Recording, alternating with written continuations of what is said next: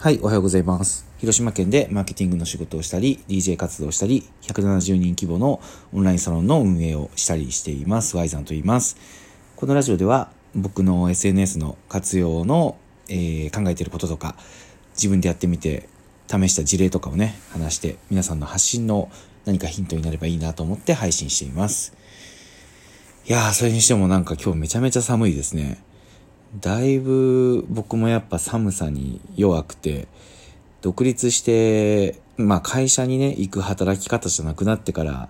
やっぱどうしてもね、朝寒いとなかなか布団から出れないというわけで、まあ今もまあこたつに入りながらこのラジオを撮ってるんですけど、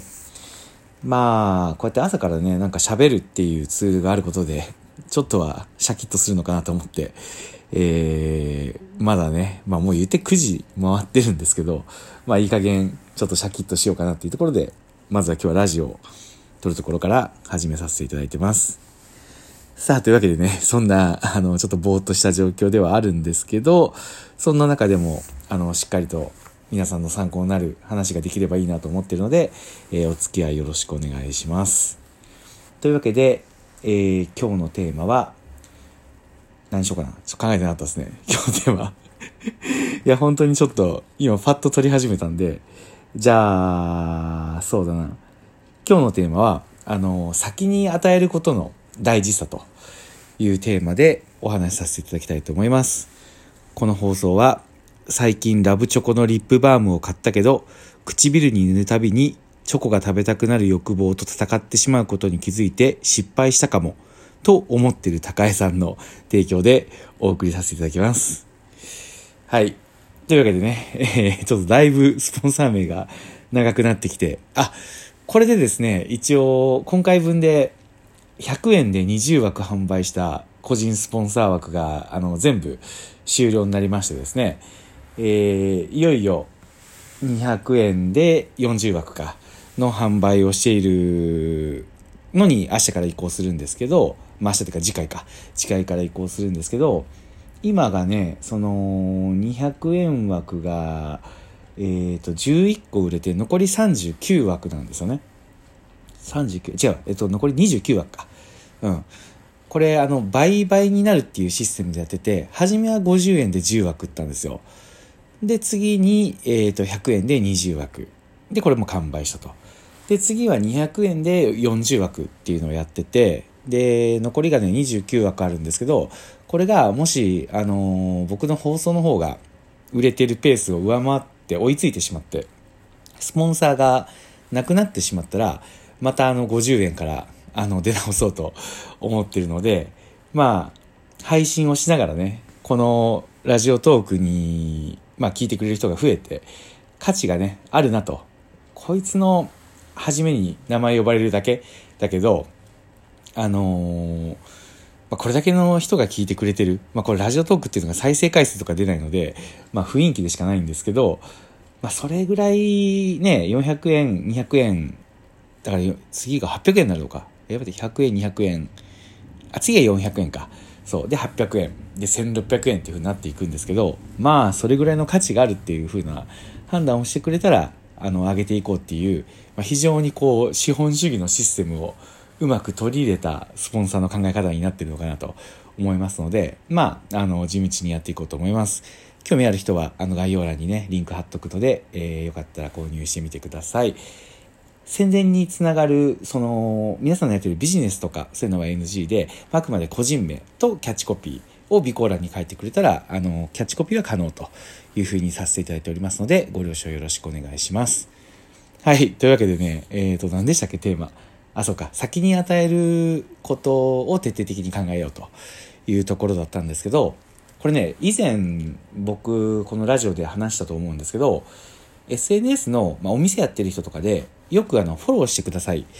ていうポップとか書いて貼ってるお店とかにね、貼ってる人とかって結構多いと思うんですけど、その、なんかね、僕フォローしてくださいってっていうのだと、まあ、いかにもこう、相手から、まあ、奪うじゃないけど、自分の情報発信を相手に押し付けてやろうみたいな印象を受ける人もいるのかなと思って、これどうやったらね、その、まあ、僕のこう、双方向で SNS を楽しみましょうって思ってる人は、結構やっぱお客さんと繋がりたいって思ってる人がやっぱ多くて、で、やっぱお客さんと繋がるってめちゃめちゃいいと思うんですよ。普段のね、発信を見てくれることもできるし、相手の発信も見ることできるから、まあ会った時にね、話が弾んだりとかっていうことにも繋がると思うし、何よりやっぱこう、繋がってれば忘れられないっていうところにね、繋がると思うので、お客さんと今 SNS で繋がるっていうのはすごく大事なことかなと思うんですけど、まあ、なかなかね、やっぱりこうフォローしてくださいって言っても、フォローされないっていう状況って結構あると思うんですよね。でそこで僕は、あのー、そういう時に、まあ、自分が SNS でね、交流を始めてすごく楽しいので、もし、あの、お客さんもね、SNS をやってたら、フォローさせてくださいと。あなたのことを教えてくださいみたいな、要は、フォローしてくださいじゃなくて、こっちからフォローさせてくださいにすれば、あの、相手も、あ、この人自分のことを言いたいだけじゃなくて、発信見てくれるんだ、みたいなね、ことにつながって、これ特にあの、地域の飲食店の、まあ、あんまりこう規模が、ね、すごい大きいわけじゃない飲食店とかやってる人とか、まあ、あと個人のエステとかか、そういうのやってる人には、めちゃめちゃいい方法だと僕正直思うんですよ。ねやっぱり地域密着でやってる人って SNS をビジネスに生かそうと思ったらどうしても地域のお客さんとのつながりが大事になってくるのでそこでやっぱこういう価値観で SNS をやっててだから私もあなたのことを知りたいっていうことでやっぱ発信してる人ってどこかやっぱ見てほしいっていう気持ちがあるからやっぱ発信してるわけだから結構やっぱ嬉しいと思うんですよね。で、これを、この間、あのー、僕が話した後に、え、これ僕ラジオで話しましたよね？サロンの投稿、オンラインサロンの投稿だったか、ラジオの投稿だったか、ちょっとごめんなさい、忘れちゃったんですけど、まあ、あの、ラジオじゃなかったとしても内容はそういうことです。あの、こっちからね、フォローしますっていう切り口に変えたら、先に相手に与えてることになって、まあ相手が喜ぶし、自分のことも知ってもらえるっていう考え方なんですけど、これをね、あのー、やってみたらっていう話をしたところ、結構何人かがね、やってくれたみたいで、この間ちょうど、そのうちの一人にね、会った時に感想を聞いたら、まあ、やっぱめちゃめちゃいいと。あれを、こう、ポップで書いとくと、で、あの、フォローしますよ、みたいな感じでお客さんに声かけたら、まあ、やっぱね、ちょっとこう、お客さんも照れながらではあるけど、え、なんかフォローしてくれるのいいのみたいな。リアクションをしてくれて、まあ、やっぱり自分の発信をやっぱお店の人が見てくれるって、やっぱ嬉しいっていうね。まあ、あの、嬉しくない人は多分そもそも SNS やってて言わないと思うので、言ってる人には絶対刺さると思うんですよ。で、多分、あの、ただ見たいっていう人は何も言わずに、あの、あ、こういう人なんだな、みたいな人柄が伝わってフォローしてくれると思うし、っていうふうに言ってたら、まあ、やっぱ結構フォローしてくれる人も増えるし、まあ、やっぱ喜ばれるっていうような、ね、感想を聞いて、まあ、やっぱなかなかこのね、その、いいなと。要は僕が言いたいことは、そのフォローに限らず、フォローしてくださいっていうのってこっちの言いたいことじゃないですか。それを、あの、ちょっとこう言い方とか表現を変えることで、相手の、何？このメリットというか、相手も活かせる形に変換できるなっていうことなんですよ。で、これは結構、あの、考え方として癖づけといたらいいなと思ってて、まあ、例えばね、その、僕の友達でメガネ屋さんをね、新潟でやってる人がいるんですけど、例えばね、メガネ屋さんだったら、あの、言いたいことって、まあ、突き詰めて言うとメガネ買ってくださいじゃないですか。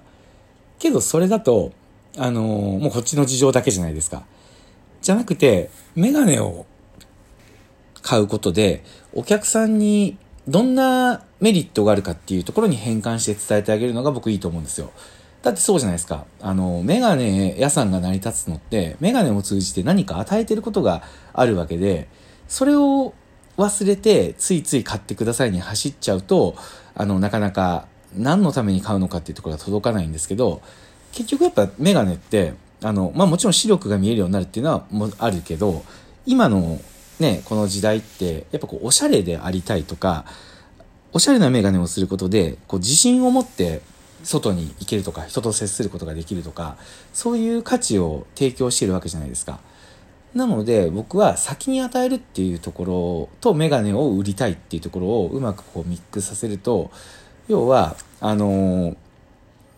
ー、て言うのかな、こう、メガネを買うことで、あなたの人生が、あの、おしゃれになって、え自信が持てますよっていうところを伝えればいいと思うんですよ。なんで、この切り口で、その、情報発信ですよね。その、買ってくださいとか、イベント来てくださいとかじゃなくて、えっ、ー、と、僕の、あのー、おすすめするメガネを買うことで、あなたの人生をおしゃれにできますみたいな、いうような発信に変えてあげるっていうことだけで結構変わってくると思うんですよね。それこそ、ね、さっき、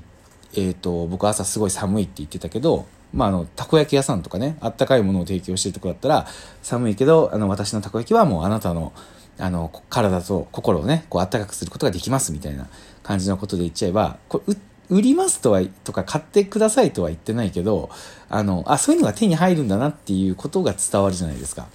これはね、僕結構、あの、相手に与えてると。なんかお金もらったらね、なんかついつい受け取ってるっていうふうに思いがちだけど、やっぱちゃんと価値を与えてるわけで、ただその与えてる価値を、あのー、言わない人がやっぱすごい多いなというふうに思うわけですよ。ね、だって一緒につながりたいと思ってもなんかフォローしてくださいから入っちゃったりとかするのと同じことでそれをどういう表現したら自分が提供してる価値を相手に与えるっていうことになるかとそうなんですよだからあの先に人に与えようっていうのは、まあ、ある意味では別に何かこう奉仕するっていうだけじゃなくて自分がやってる普段の活動の中にもあの伝え方をね工夫するだけで、えー、出てくるということなんじゃないかなっていうふうに思います。はい。この表現がね、SNS においてはすごく大事だと思うので、ぜひ皆さんがやりたいこととか、あの、売りたいものとかをどうやったら与える表現になるかっていうところを考えてみると面白いんじゃないかなと思います。はい。というわけで、えー、今日は以上です。まあ寒いんで、風に気をつけて、一日頑張っていきましょう。ワイザンでした。ありがとうございました。